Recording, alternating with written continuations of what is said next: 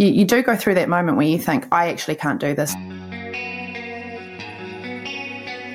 I've always had a little bit of anxiety, I think, going through life, but postpartum probably exacerbated that and kind of was the catalyst for me to actually face these worries and, and get the help that I needed. But it took a while for me to realise that while those feelings are normal, if they are inhibiting you from feeling that joy that you should be feeling, not every minute, but that, you know, ultimately should overshadow the hard, then you probably should go and talk to someone and get that help.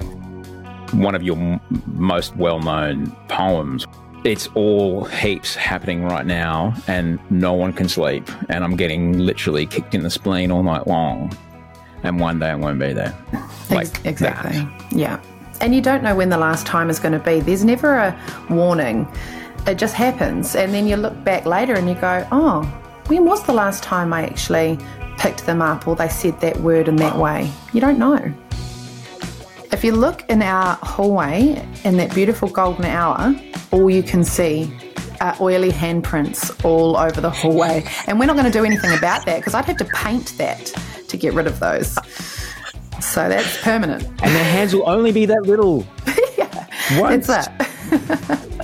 G'day, thank you so much for being here. If you'd like to get notified about new episodes, get access to live events before anybody else, and read things that you don't hear on this show, you can subscribe to our newsletter right now at osher gunsberg dot com. Before we get to the wonderful Jess Urlichs, podcasts are free to listen to, but they're not free to make. So in the interest of paying the very best people to do their very best work, here are some ads.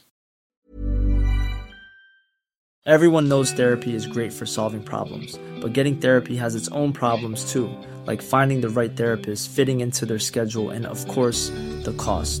Well, BetterHelp can solve those problems. It's totally online and built around your schedule. It's surprisingly affordable too. Connect with a credentialed therapist by phone, video, or online chat, all from the comfort of your home. Visit better help dot com to learn more and save ten percent on your first month. That's BetterHelp, H E L P. A lot can happen in three years, like a chatbot may be your new best friend. But what won't change? Needing health insurance. UnitedHealthcare Tri-Term Medical Plans, underwritten by Golden Rule Insurance Company, offer flexible, budget-friendly coverage that lasts nearly three years in some states. Learn more at U H one dot com. There's never been a faster or easier way to start your weight loss journey than with PlushCare. PlushCare accepts most insurance plans and gives you online access to board-certified physicians who can prescribe F D A-approved weight loss medications like Wegovy and Zepbound for those who qualify. Take charge of your health and speak with a board-certified physician about a weight loss plan that's right for you. Get started today at plushcare.com slash weight loss. That's plushcare.com slash weight loss. plushcare.com slash weight loss.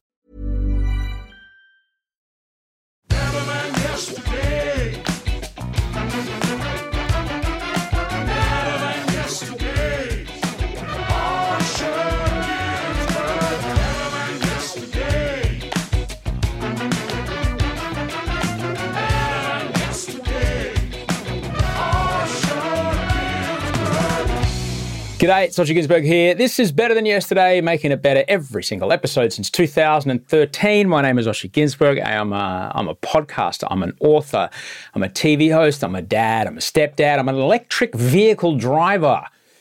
For thirteen years now, thirteen years ago, I got my first E V. It was a Nissan Leaf. My little Leafy and I, we valiantly adventured through the hills of my Californian home, and now my little electric Nissan Leaf hatchback and I, we smile kindly at all the other electric cars that are coming to join us on the drive every day. Like, you know, kind of like the old guy in the corner is going, there you are. Well, here, welcome. Welcome. We've been here a while. We're happy to have you too. It's lovely. It's very nice. Jess Urlichs is on the show today. She is an author. She's a poet and she lives in New Zealand with her husband and their three delightful kids. She's written a variety of children's books to help babies and young children navigate their emotions in their early years. Jess is very successful. She sold hundreds of thousands of copies of her books all around the world. Her most popular book, From One Mum to Another. Jessica's new book is called Beautiful Chaos. You can get it right now for pre-order and you can buy it on the fifth of March. We do cover a lot in this conversation, the challenges and joys of parenthood, the impact of hearing birth stories on expectant mothers, The profound transformation that can occur when becoming a parent and the journey of seeking help for postpartum mental health, which Jess has experience with. We do cover the importance of supporting children with mental health issues, and she has some excellent advice to parents on how to navigate challenges such as that, and generously shares her strategies for how she stays organised as a parent while managing her own O C D. I hope you enjoy connecting with Jess just as much as I did. Enjoy the show.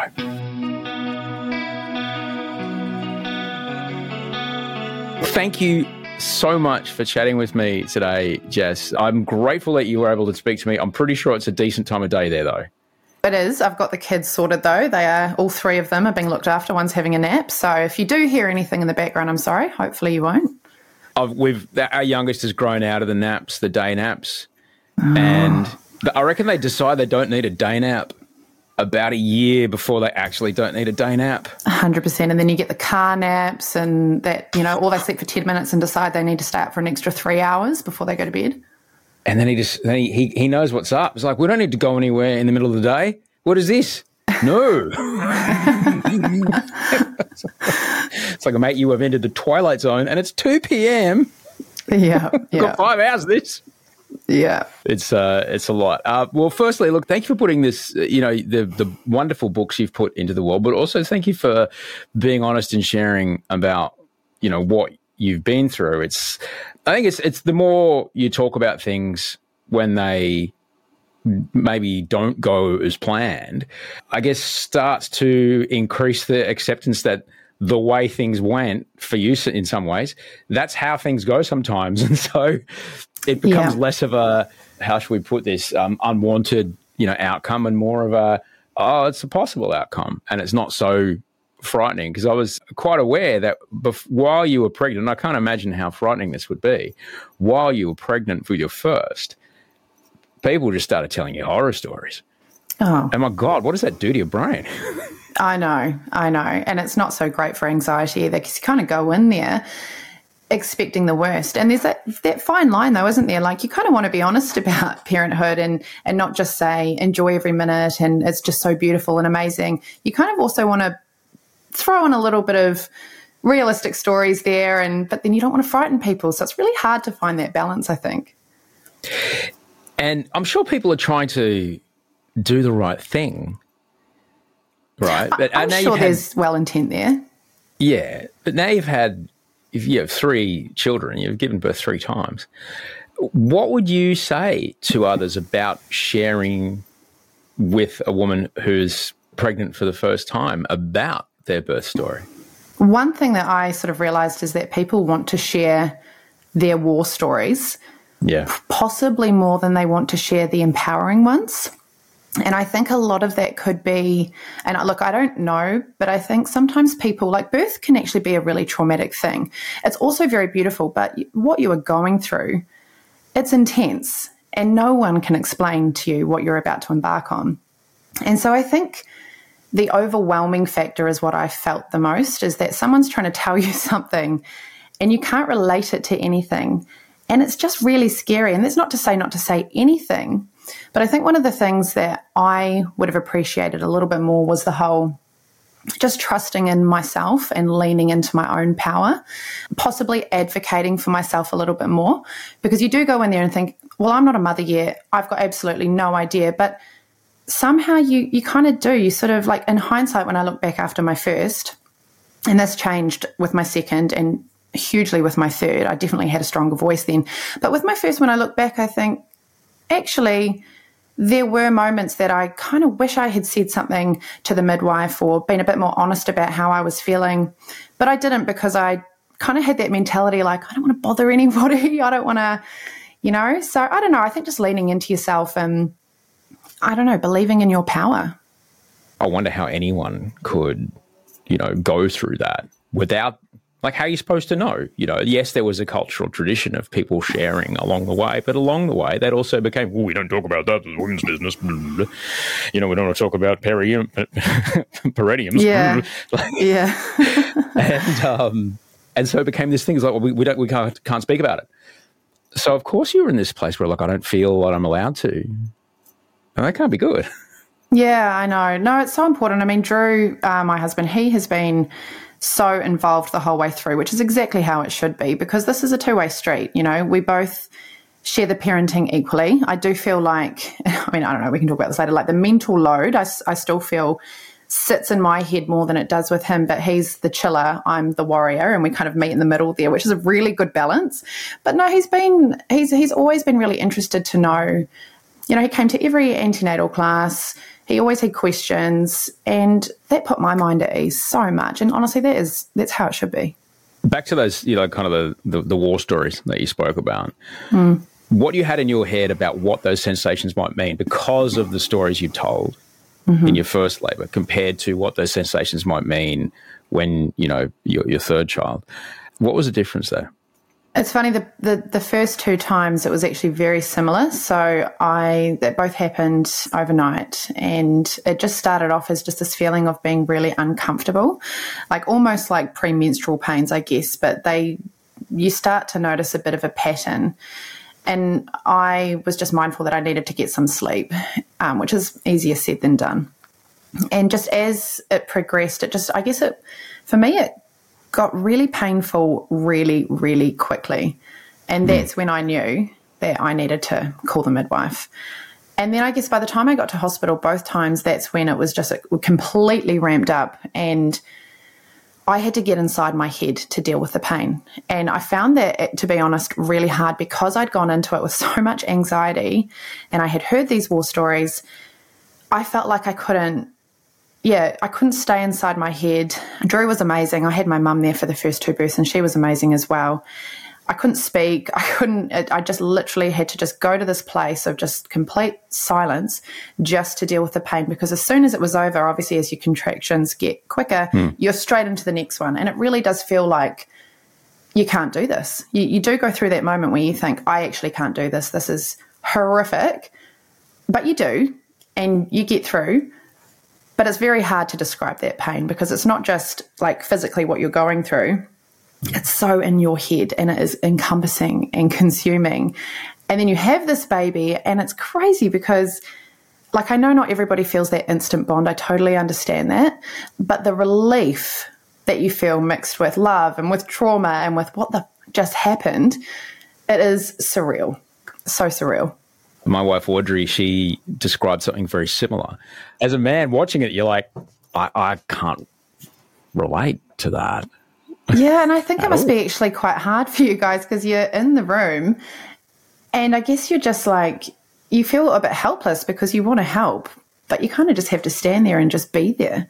You can't really, I mean, you can't take that pain away, but it must be difficult. Ah, uh, it, it was, but then, you know, I had, we like, we like jobs to do. And so being able to advocate for mm. her, I was grateful that I was able to do that. Mm. And um, and that was good, because it, it, it meant that afterwards she was able to see that, you know, I was able to do the things that I said I would do beforehand, and, you know, it was all good.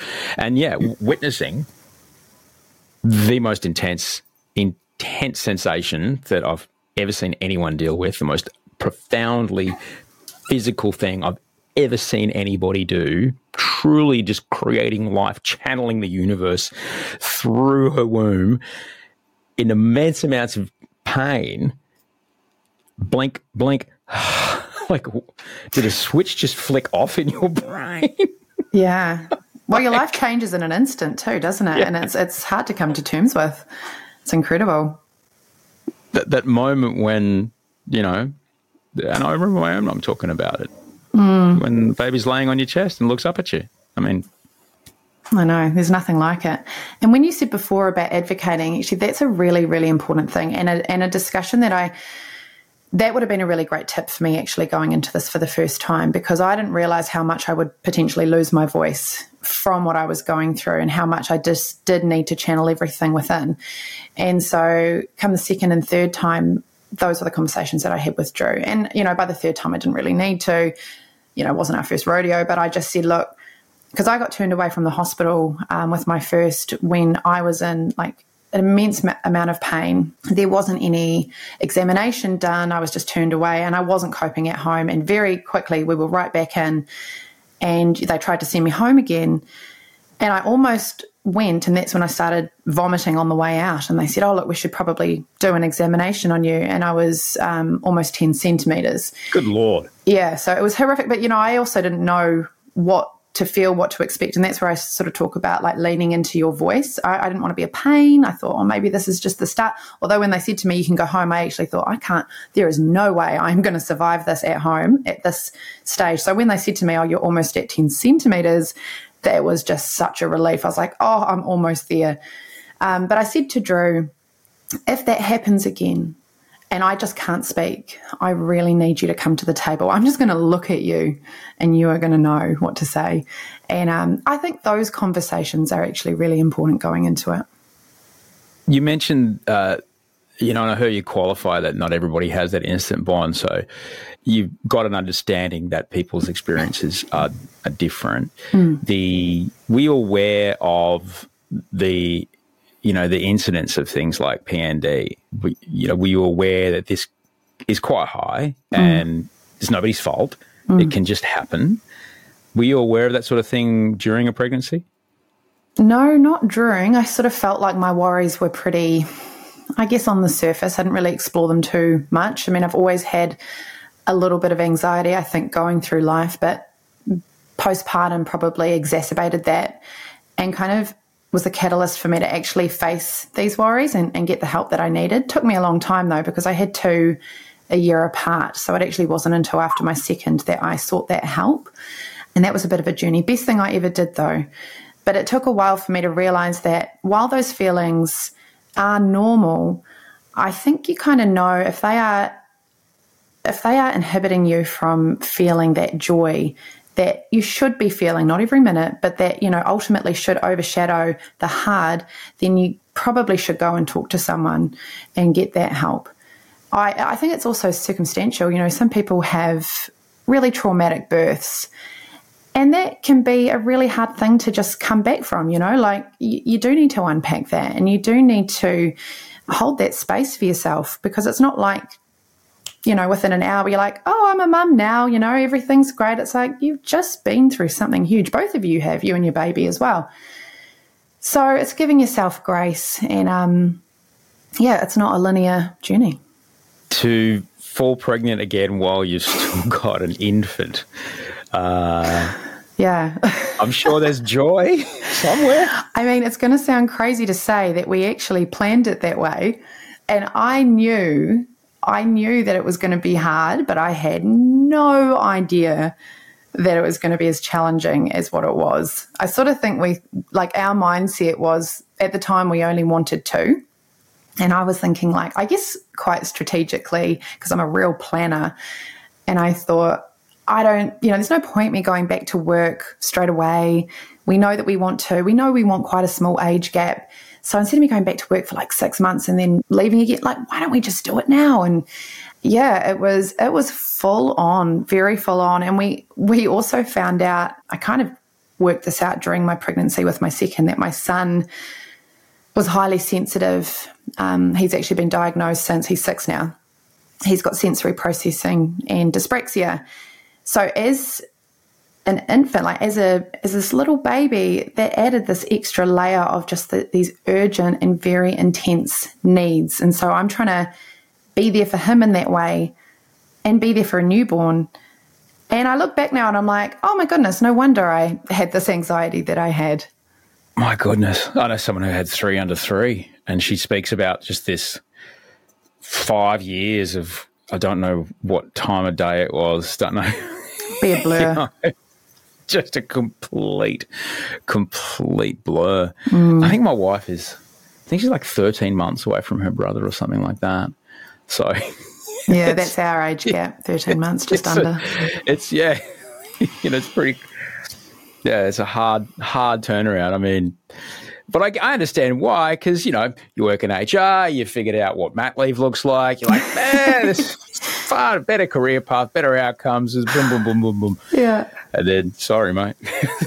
Yeah. I mean, it's really great now. Like, obviously they, they're really good friends. And it's also hard because they're so close in age. They do tend to fight a lot, as, as siblings obviously do. But yeah, I didn't anticipate how difficult it would be. And you really do need a village around you, regardless of how many kids you have. You do need yeah. that village and you do need that support. At what point was, and I'm sure, you, you know, you, there's, we're just tired because we're sleeping in forty-seven minute chunks when we can for years mm-hmm. at a time.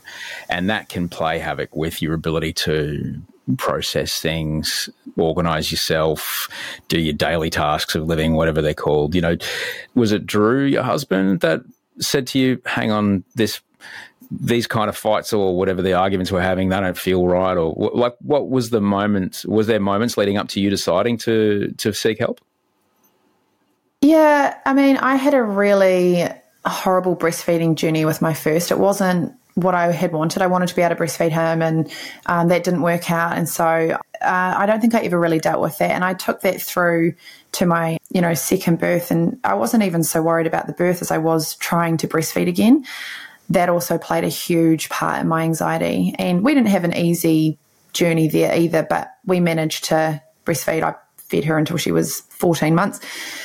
But it was when she was probably, gosh, I don't know, maybe two or three months old, um, or maybe younger. I can't remember now. All a blur.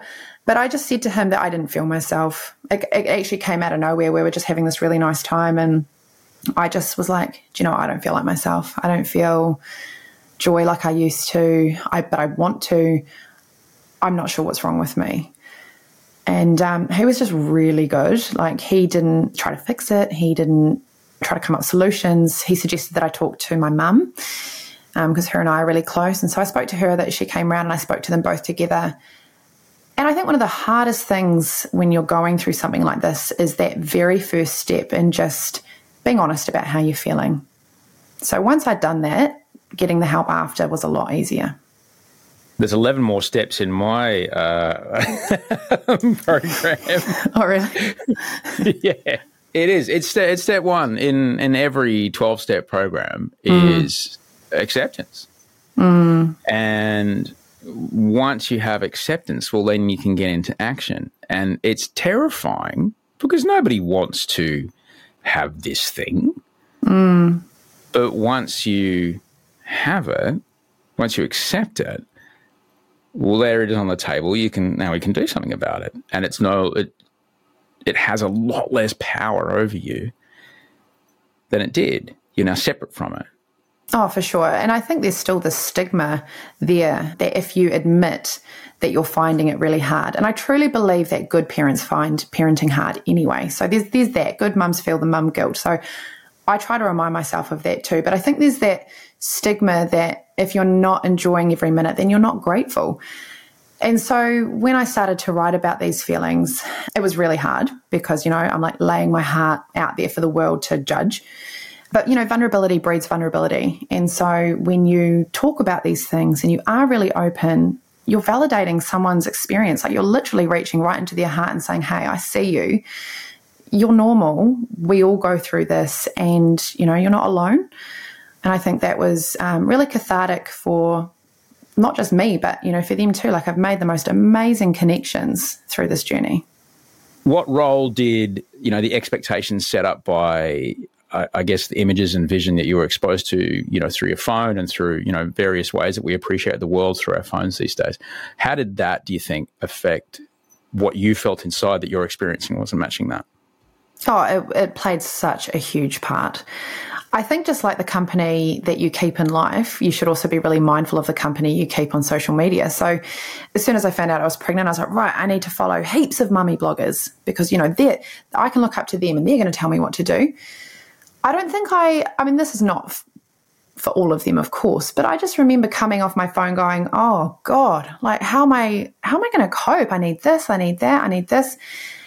And also then what are you doing? Ba- do you not realise we need animal stencils? I'm cutting them out of crepe paper right now. I'm a terrible mum. We need this. Oh, look, mate, just like even just what parents show that they do for their kids for Easter. Like, I thought you just chucked a few eggs at them, and now it's like you do these big hampers and you go and get photo shoots, and like that's really great. You can do all that. But, what you know, you, you yeah, like you said, subconsciously, you're scrolling through your feed and you're seeing perfect aesthetic nurseries, you know, hospital bags that are just like perfectly labeled. And I like literally by my third, I just chucked a whole bunch of stuff in a few days before the due date.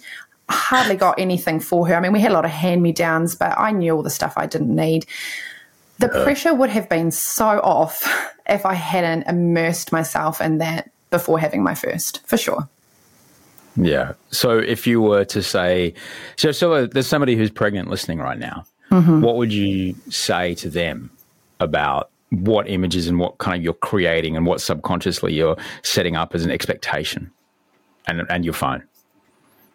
Uh, the first thing I would probably say is that your baby doesn't give a shit about its nursery, and it's probably going to be in your room for the first few months. um, we still can't get our five-year-old out of our room, so there's that. I think as well, like if you come away from social media or some of these accounts and you don't feel good, well, listen to that. Don't follow them then. And then thirdly, I would say that social media, it's the highlight of everybody's lives. Not everyone's willing to show you the messy parts. You've got this little square and it's very easy to sweep the messy out of the frame. So just be mindful of that as well. There's poo. There's yeah. blood. There's yeah. screaming. Yeah, there's a lot there's of that going all... on. Yeah. We never see that stuff. But that's all a part of it. And it's okay. That's always been a part of it. It, it has. Exactly. I think it's just important to speak with people that make you feel good, make you feel empowered. Mm. There's enough pressure anyway. So, yeah, I don't know. Social media can be great for those connections, but I just think you have to be mindful of who those connections are. You mentioned not being able to get your five-year-old out of the bed. And um, that's a parallel with one of, I guess, your one of your m- most well-known poems, which basically is is, a, is an ode. I won't spoil it because if people will want to experience it the first time, I won't do it the disservice of trying to orate it for myself. But it is this idea of, yeah, it's it's all heaps happening right now and no one can sleep and I'm getting literally kicked in the spleen all night long and one day I won't be there. Like exactly. That. Yeah. What's wonderful about a first kiss is because it only happens once. You mm. only get, and, and delaying a first kiss with a romantic partner, you only get to have the time before you've ever kissed them one time. Mm-hmm. And you only get to kiss them the first time once. And it never, ever, ever happens again. It's literally that, because there's all the emotion and I love you and I care about you and I really want to show you this. It's that twenty times a day. Mm. And then it's not. Exactly. Yeah. And you don't know when the last time is going to be. There's never a warning. It just happens. And then you look back later and you go, oh, when was the last time I actually picked them up or they said that word in that way? You don't know. My um, former colleague, Stav, he just said to me one day, you know, he said, one day you will put them down after carrying them and you won't realise that's the last time you've ever put them down yeah. after carrying them. I know. That's the thing.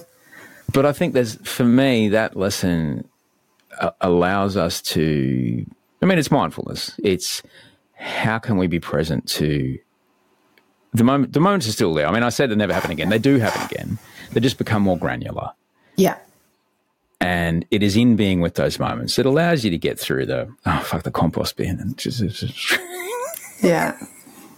I also think as well, though, you know, we have this um, worry that we're going to miss things because of that saying, blink and you'll miss it. But mm. I also think, you know, you don't actually miss it. You, like, I've got this in one of my poems because it was a bit of an epiphany to me. You don't miss it. You were there, but you miss saying goodbye to it. And I think that's that's the journey, you know, that's what happens. And so it is really hard to be present in a moment that you don't know is going to be the last time. And especially, like we've been saying, it's such a blur. It almost feels unfair because you're so busy and you're so pulled in all directions and you're sleep deprived and you want to enjoy it and you know that you don't want to rush their independence because they're only a child for so long. And that's their job, is to be a child. That's it.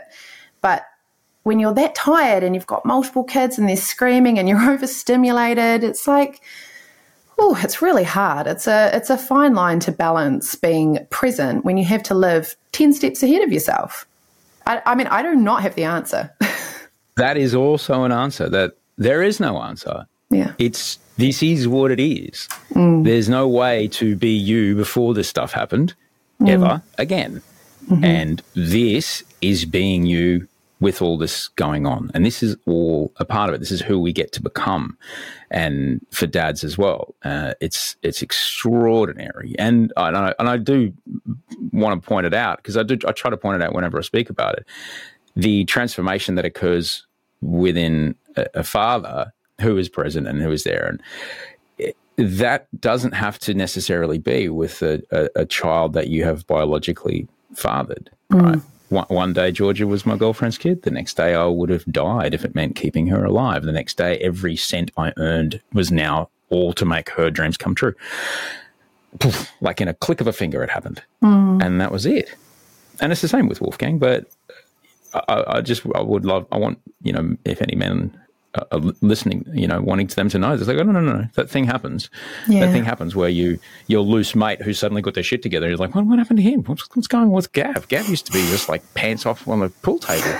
Now he's like, I don't know, he's got a linen shirt and everything. You know? That can happen with stepkids. Yeah. And it's, yeah, that's, that's really important. What, what changes did you notice in your husband? Honestly, I I wasn't even really sure I wanted kids until I met Drew. Um, it wasn't that I didn't. It was just never really in my life plan.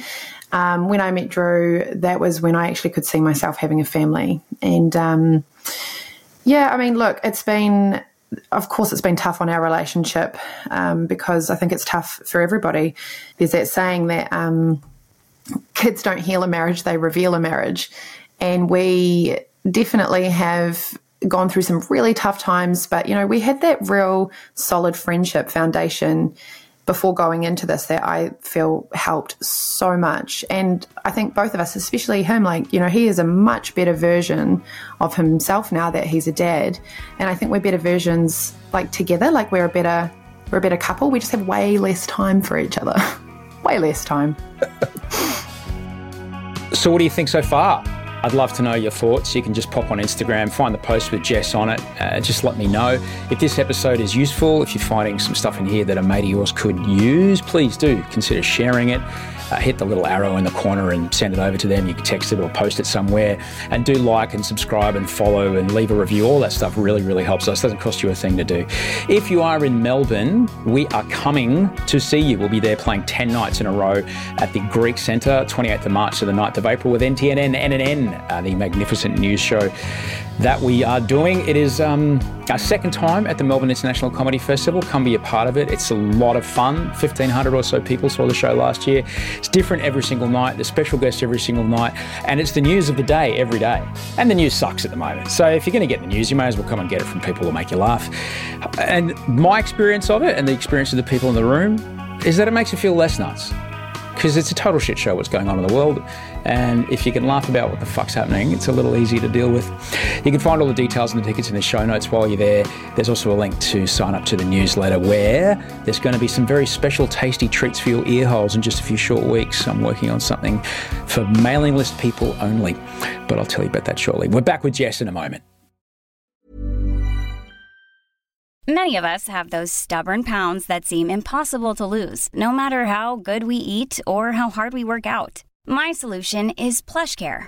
PlushCare is a leading telehealth provider with doctors who are there for you day and night to partner with you in your weight loss journey. They can prescribe F D A-approved weight loss medications like Wegovy and Zepbound for those who qualify. Plus, they accept most insurance plans. To get started, visit plushcare.com slash weight loss. That's plushcare.com slash weight loss. Quality sleep is essential. That's why the Sleep Number Smart Bed is designed for your ever-evolving sleep needs. Need a bed that's firmer or softer on either side? Helps you sleep at a comfortable temperature? Sleep Number Smart Beds let you individualize your comfort, so you sleep better together. J D Power ranks Sleep Number number one in customer satisfaction with mattresses purchased in-store. And now, save fifty percent on the Sleep Number Limited Edition Smart Bed for a limited time. For J D Power twenty twenty-three award information, visit jdpower.com slash awards. Only at a Sleep Number store or sleep number dot com.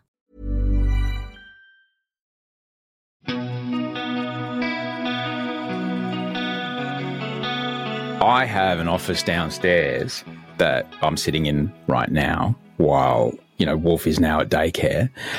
But was a time when he wasn't, and I was able to shut myself off and do the work that needed to get done to keep the, you know, the, the money coming in. I know what it is for me. I've written a book, you know. I know what I needed to be able to sit and get my head together. Mm. How do you even find the space and quiet and time to to write, let alone emotive poetry that moves people to tears when they just think about it? I think, like, because it's something I absolutely love doing and it's very healing for me, I make sure that I make that time, um, whether it be mm. late at night, whether it be during naps, whether I'm just really quickly scribbling something into my notepad while the chaos is happening around me, just so I don't lose it and I can come back to it later. Before Heidi, Heidi's one now, it was a lot easier because there was school, there was kindy, and I definitely had those times mapped out for me. Uh, but one thing I have learned about my writing style is that I can't, you know, if I've just got a four-hour window, I can't just be like, right, go, right. Inspiration has to strike for me. And that's the thing with my poetry, is that it all comes from real life moments. So I have to live my life just as I am to be able to write this stuff in the first place. Uh, with books, uh, my children's books is a little bit different because I have a theme. But honestly, yeah. most most of these have all happened um, late at night. So tired. You can't create for an empty well. Mm. You creativity is a reflection of the life that you've lived, mm. and you you. have to feed that subconscious. You have to, if you want to create fresh, interesting things. You got to go and do stuff.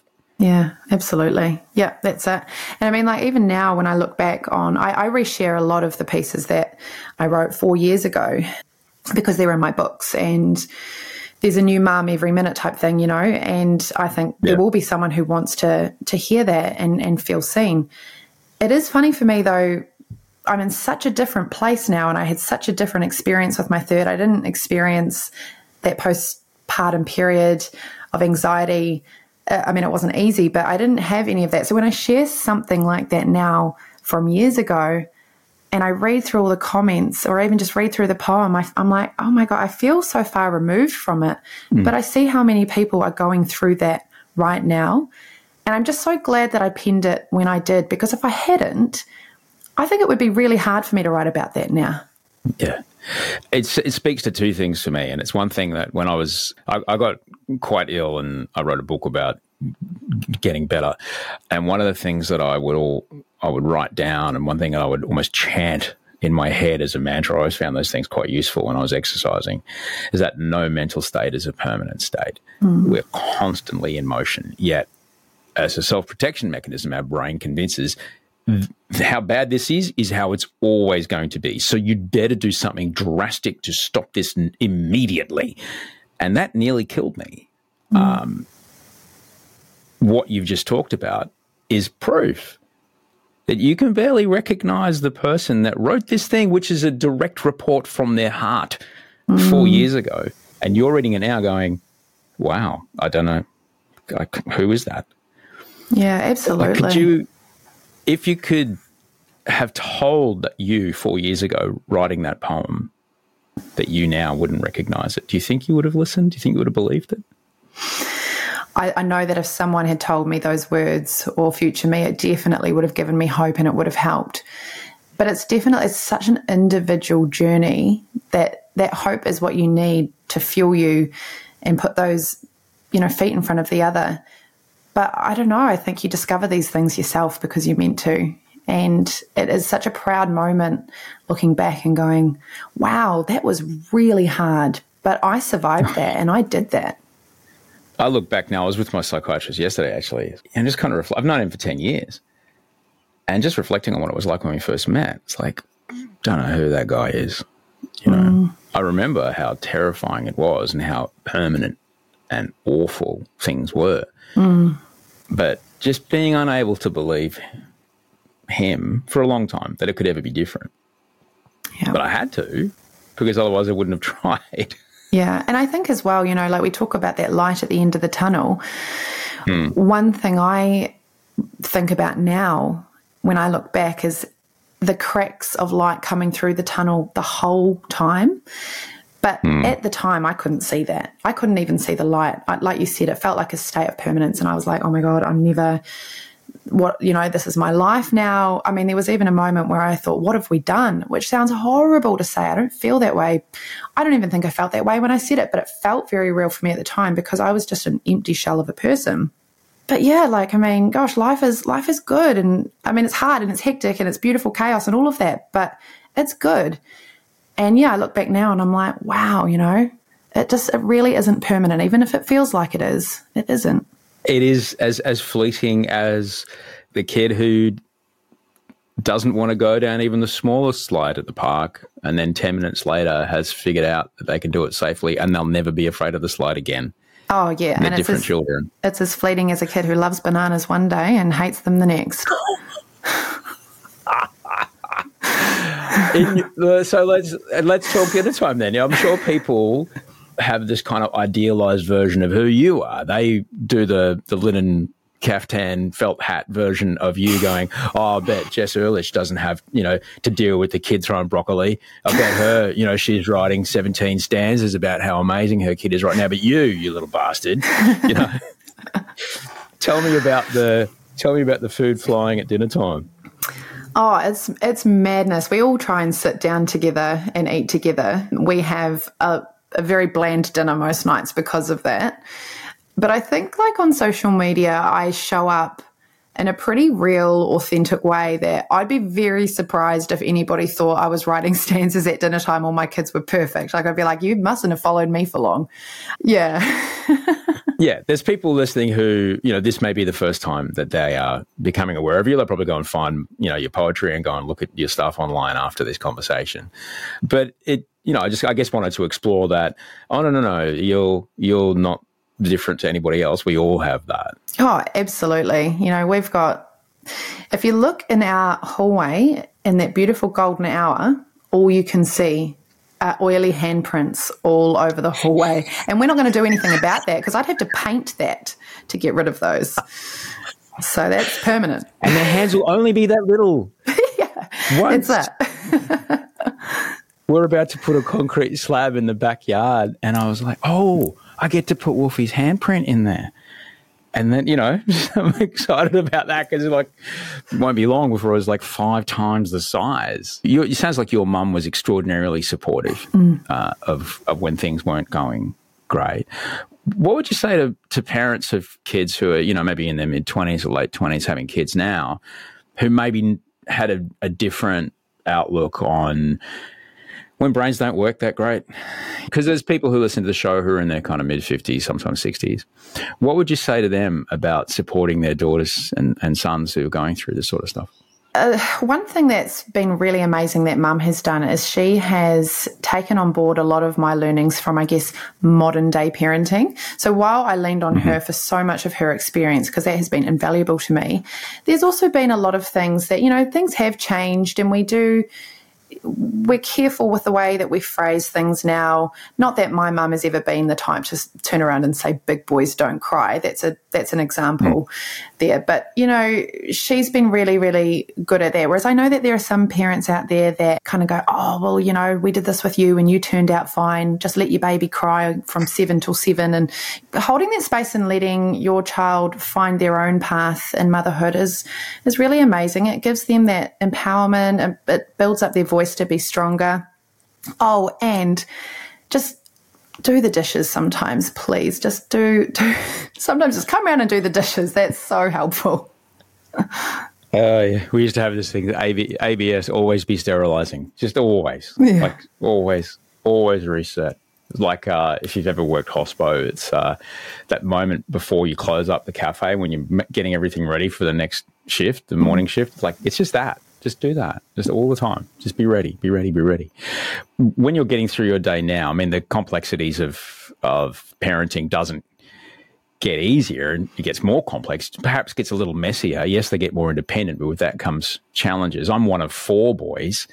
As you're starting to deal with, you know, greater independence and kids going in different directions, how do you stay organised? You strike me as somebody that does a lot of thinking, which is why you're so creative. How do, how do you stay organized and keep everything on track?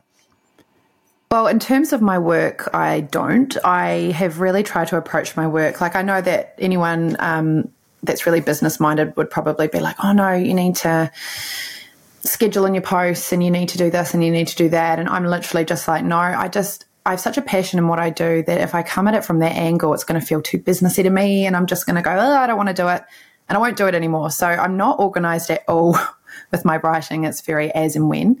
With the kids and their lives, I have to be organised because, you know, there's school, there's kindy, there's, they're all at such different stages of their lives. And I feel like school emails you a hundred times a day, which no one tells you about.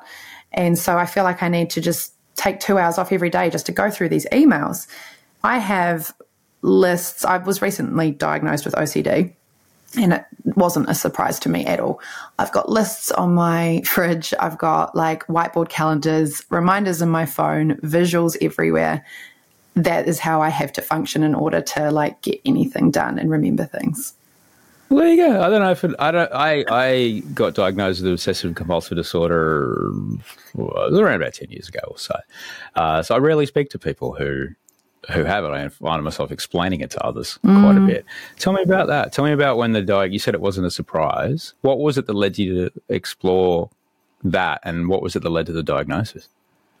It's all sort of been a lead up, like from postpartum and talking about the anxiety that I had and the intrusive thoughts.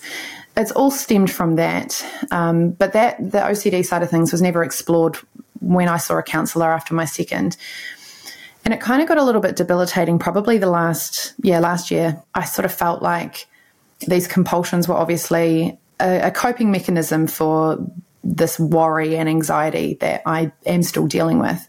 And so instead of just putting a reminder in my phone for like an appointment, I would have to put it in, you know, like I'd have to have it on the board in my phone, on a jobs list. I'd have to, you know, look at it multiple times. I'd have to put one the day before. Like, I mean, I'm making myself sound a bit full on here, but that is the only way that I know how to cope and how to get through the day calmly. Even though it sounds like chaos, that gives me that calm sort of like, I guess, momentum to go from one thing to the next.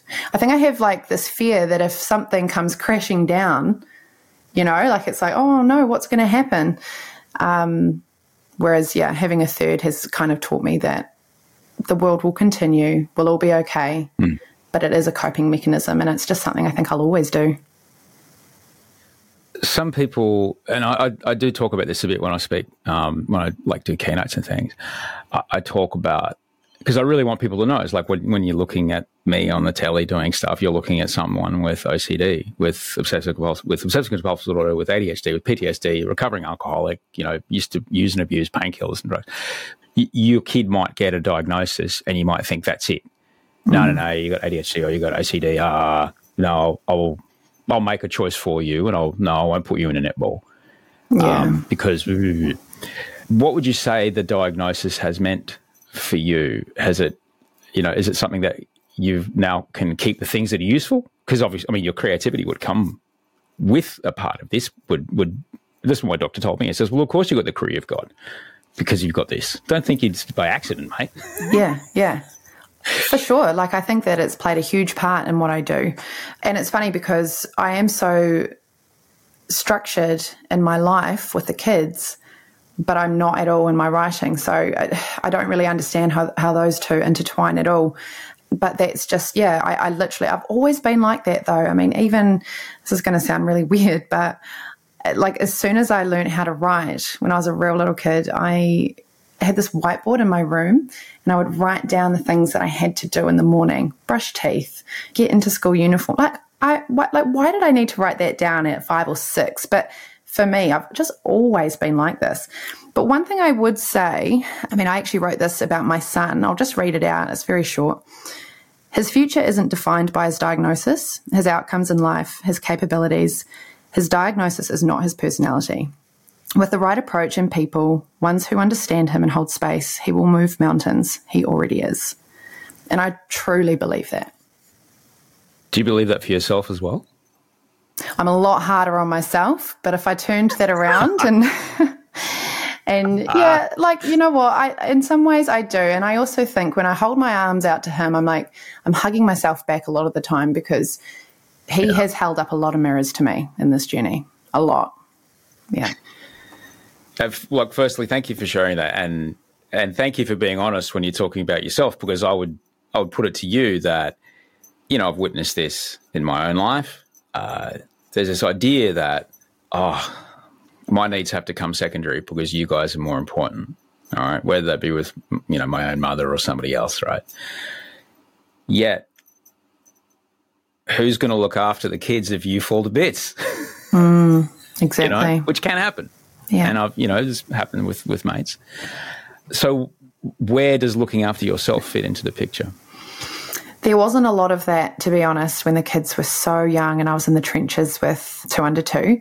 I found that really difficult to make happen. And that was also largely due to the fact that we have one grandparent here that we share now five grandkids around.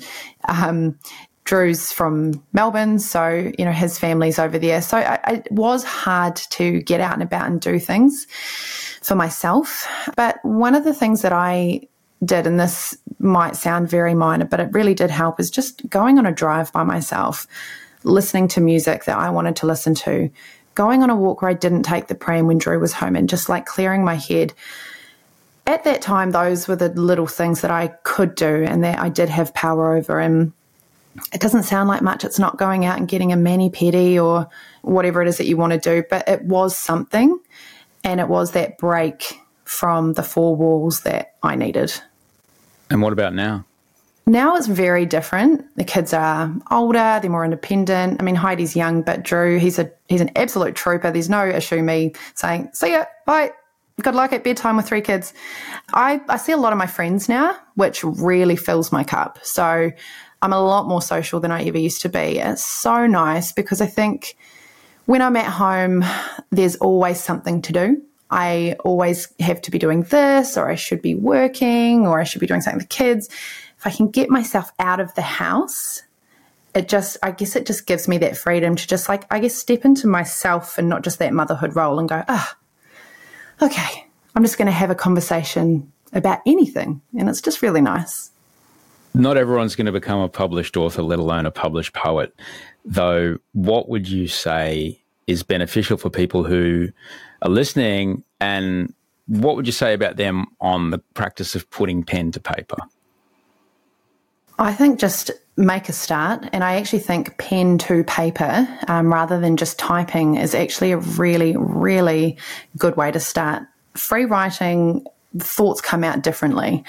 Yeah, I mean, if that's something you want to do, you want to journal, you want to explore your feelings, it is the most cathartic way to do it by writing down, but do try actually doing it with pen to paper.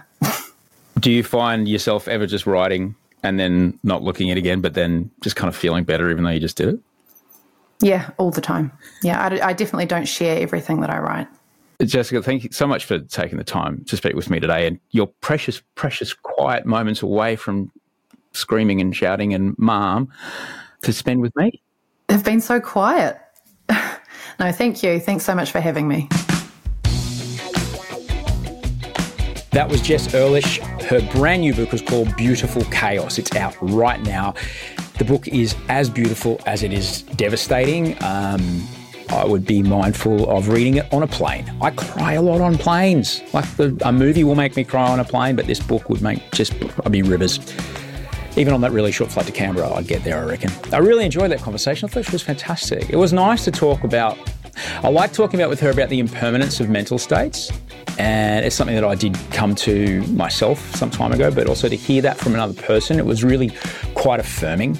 Um, also enjoyed talking with her about the, the fleeting moments of parenthood and trying to be as present as you can in the journey. And that was a, a solid reminder because, um, like, for example, this morning, Audrey, she worked early. She had a three fifteen alarm. Uh, when you work on morning television, that's when your alarm goes off. So I had Wolf in the bed alone with me, and he's just asleep, and he's just stroking my stubble. He's a sensory kid sometimes when he's soothing, so he's, you know, doing that.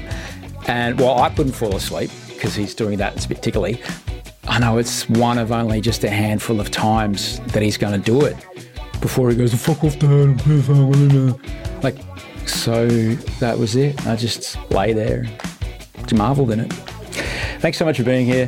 Thanks for being a part of it. Thanks to everyone who helped me make the show today. Andy Maher on audio and video post, Abby Bano, our producer, Toe Hyder, who made the music, and Monica and Ben for keeping the lights on at O G T V. I'll see you back here on Friday with N T N N, N N N. Tickets to our live shows are in the show notes. Thanks for being a part of it.